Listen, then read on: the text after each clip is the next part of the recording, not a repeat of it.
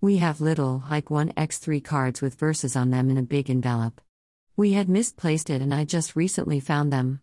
In the last few days, Pat and I have been reaching in and pulling one out.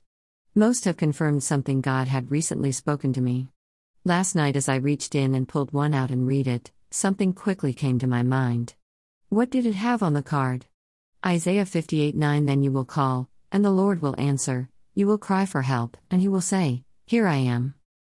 About a week ago, among other things, the Lord not only said the following to me, but he also wrote it out in front of me as he spoke it. Believe, it will be done.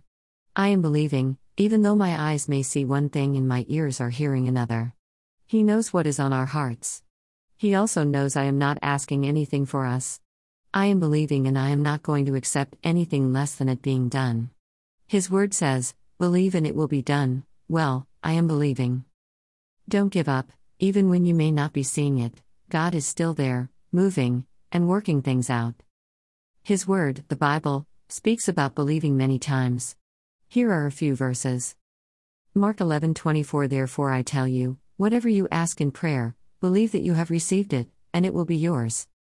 Matthew 21:22 Whatever you ask in prayer, you will receive, if you have faith.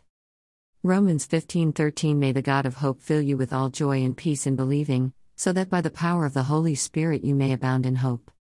Mark 9:23 All things are possible for one who believes. Hebrews 11:1 Now faith is the assurance of things hoped for, the conviction of things not seen. Song included Jesus I Believe by Big Daddy Weave.